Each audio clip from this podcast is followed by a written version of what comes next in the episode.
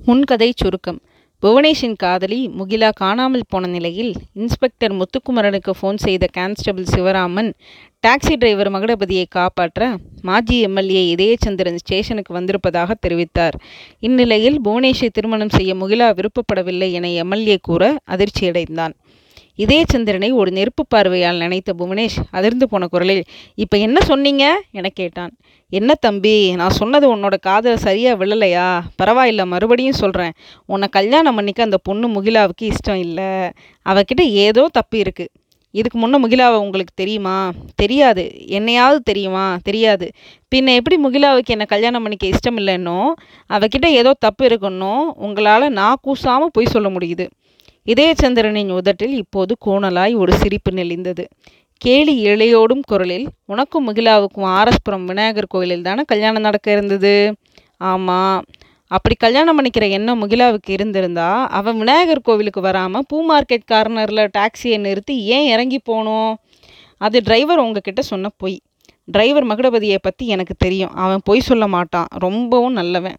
குடிகாரனுக்கு support பண்ணுறீங்களா அவன் குடிக்கிறவன் தான். ஆனால் குடிப்பள்ளத்துக்கு அடி குடிப்பழக்கத்துக்கு அடிமையானவன் கிடையாது. அளவாக குடிச்சிட்டு தூங்குவான். போதையில் இருக்கும்போது வண்டியை எடுக்க மாட்டான். அவன் பொய் பேசி நான் பார்த்ததில்லை. அது வரைக்கும் எதுவும் பேசாமல் மௌனமாய் இருந்த தருண் இப்போது நிதானம் இழந்தவனாய் எழுந்து இதய சந்திரனை நெருங்கினான்.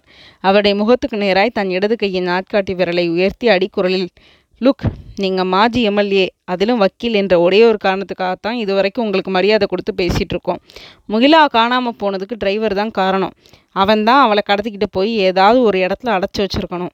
அவன் உங்கள் டிரைவருங்கிறதுக்காக விட்டு கொடுக்காம பேசுகிறீங்களா அப்படி இல்லை என்று தலையசைத்த இதயச்சந்திரன் முத்துக்குமரனிடம் திரும்பி நீங்கள் என்ன நினைக்கிறீங்க இன்ஸ்பெக்டர்? என்றார். எனக்கும் அதே சந்தேகம்தான் சார். டிரைவரை விசாரிக்கிற விதத்தில் விசாரித்தா உண்மை வெளியே வரும். வேண்டாம் இன்ஸ்பெக்டர். அனாவசியமாக ஒரு நிரபராதியை டார்ச்சர் பண்ணி விசாரிக்கிறதும் ஒரு வகையில் குற்றம்தான். அதற்கான சட்டப்பிரிவு என்ன சொல்லட்டுமா? டிரைவர் நிரபராதின்னு உங்களுக்கு எப்படி தெரியும்? ஆதாரம் இருக்குது என்ன ஆதாரம்? முகிலா பூ மார்க்கெட் கார்னரில் டாக்ஸியை நிறுத்தி இறங்கி போனதுக்கான ஆரா ஆதாரம். இதயச்சந்திரன் சொன்னதை கேட்டு புவனேஷ் தருண் மற்றும் இன்ஸ்பெக்டர் முத்துக்குமரன் மூவரும் ஆச்சரிய அலையடிக்கும் பார்வைகளை பரஸ்பரம் பரிமாறிக்கொண்டனர் என்ன ஆதாரம் காட்டுங்க? என்றார் முத்துக்குமரன்.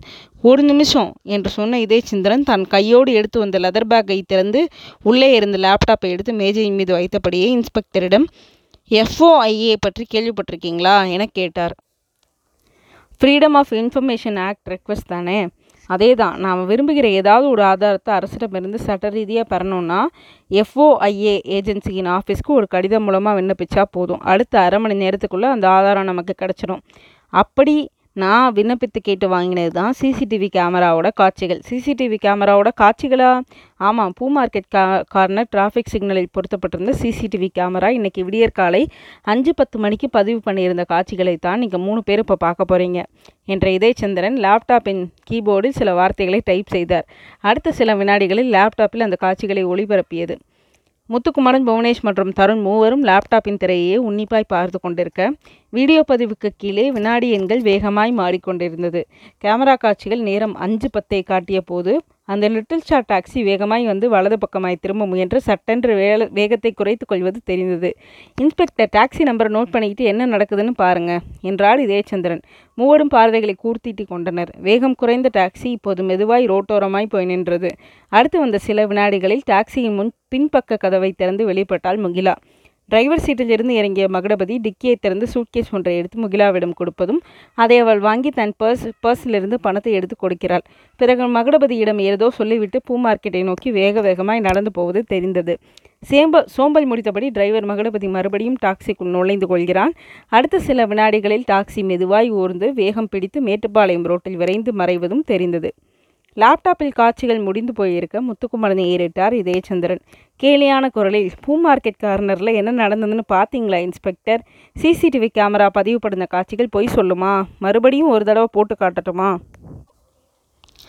நெற்றியை பிடித்து இடிந்து போய் சுவடோரமாய் இருந்த பெஞ்சில் புவனேஷ் சாய அவன் தோல் மீது கையை வைத்தான் தருண்.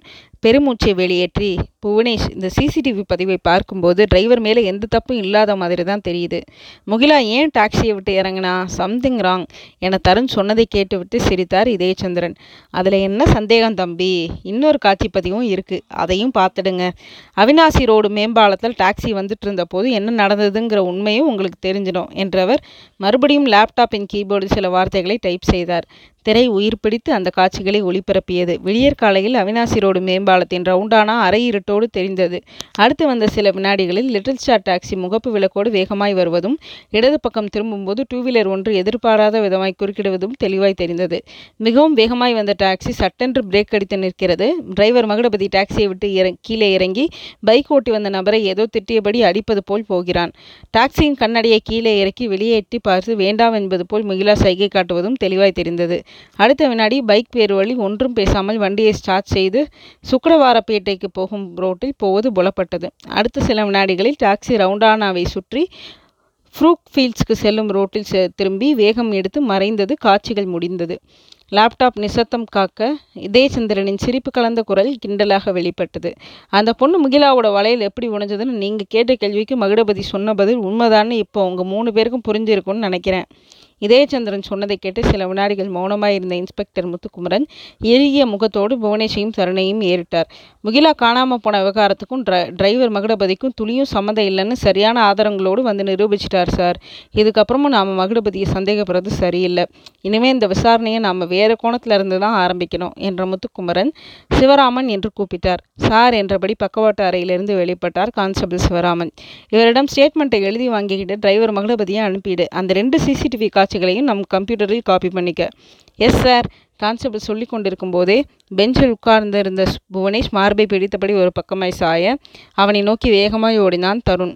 புவனேஷ் பெஞ்சிலிருந்து கீழே விழ முயன்ற புவனேஷை தாங்கி பிடித்தான். முத்துக்குமரனும் வேகமாய் நெருங்கி என்னாச்சு? என்றான். தெரியல சார் புவனேஷ் என்றபடி அவனது கன்னத்தை தருண் தட்ட அவன் பேச முடியாமல் திணறினான். முகமும் கழுத்தும் உயர்த்து கொட்டியது. முகிலா காணாமல் போன அதிர்ச்சி அவனால் தாங்கிக்க முடியலைன்னு நினைக்கிறேன் சார். ஹார்ட் அட்டாக்காக இருக்கும் போல் இருக்கே சார். பக்கத்தில் ஹாஸ்பிட்டல் ஏதாவது இருக்கா? சாஸ்திரி மைதானத்துக்கு பக்கத்தில் குட் ஹோப் மருத்துவமனை இருக்குது உடனே அங்கே அழைத்து போயிடலாம். ஒட்டுமொத்த போலீஸ் ஸ்டேஷனும் தீப்பிடித்து கொண்ட தினசில் பரபரக்க வாசலில் நின்றிருந்த காருக்கு கொண்டு போகப்பட்டான் புவனேஷ். குட்டோப் மருத்துவமனை. ஐசியு வெளியே காத்திருந்த தரனை நெருங்கினார் கான் டாக்டர் நாராயணமூர்த்தி. களைத்து போன கண்களோடு அவனை ஏறிட்டவர் பேஷண்ட்டோடு வந்தது நீங்கள் தானே ஆமாம் டாக்டர். இப்போ எப்படி இருக்கிறான் கொஞ்சம் சிவியர் அட்டாக் தான். எமர்ஜென்சி இன்ஜெக்ஷன் போட்டுட்டோம். சிகிச்சை அளித்து வருகிறோம். நினைவு வர எப்படியும் நாலஞ்சு மணி நேரம் ஆகிடும் என்ற டாக்டர் நகர்ந்து விட பக்கத்தில் இருந்த நாற்காலியில் தளர்வோடு உட்கார்ந்தான் தருண். மௌனத்தில் ஐந்து நிமிஷம் கரைந்திருந்த போது அவன் சட்டை பாக்கெட்டில் இருந்த மொபைல் ஃபோன் ரிங்டோனை மெளிதாய் வெளியிட்டது. அழைப்பது யாரென்று பார்த்தான். ஜோஷ் என்ற பெயர் டிஸ்பிளேயில் ஊர்ந்து கொண்டிருந்தது. பதட்டமான தருண் சற்றும் முற்றும் பார்த்து மொபைல் ஃபோனை தன் இடது காதுக்கு பொருத்தி குரலை தாழ்த்தினான். சொல்லு ஜோஷ் உன் நண்பன் புவனேஷ்க்கு என்னாச்சு? Severe heart attack. இப்போ தான் டாக்டர் சொல்லிட்டு போகிறார் ஆள் பொழப்பானா? தெரியல. அதை விட ஜோஷ் முகிலா இப்போ எப்படி இருக்கா? அவளுக்கு மயக்கம் தெளிஞ்சிடுச்சா இல்லையா?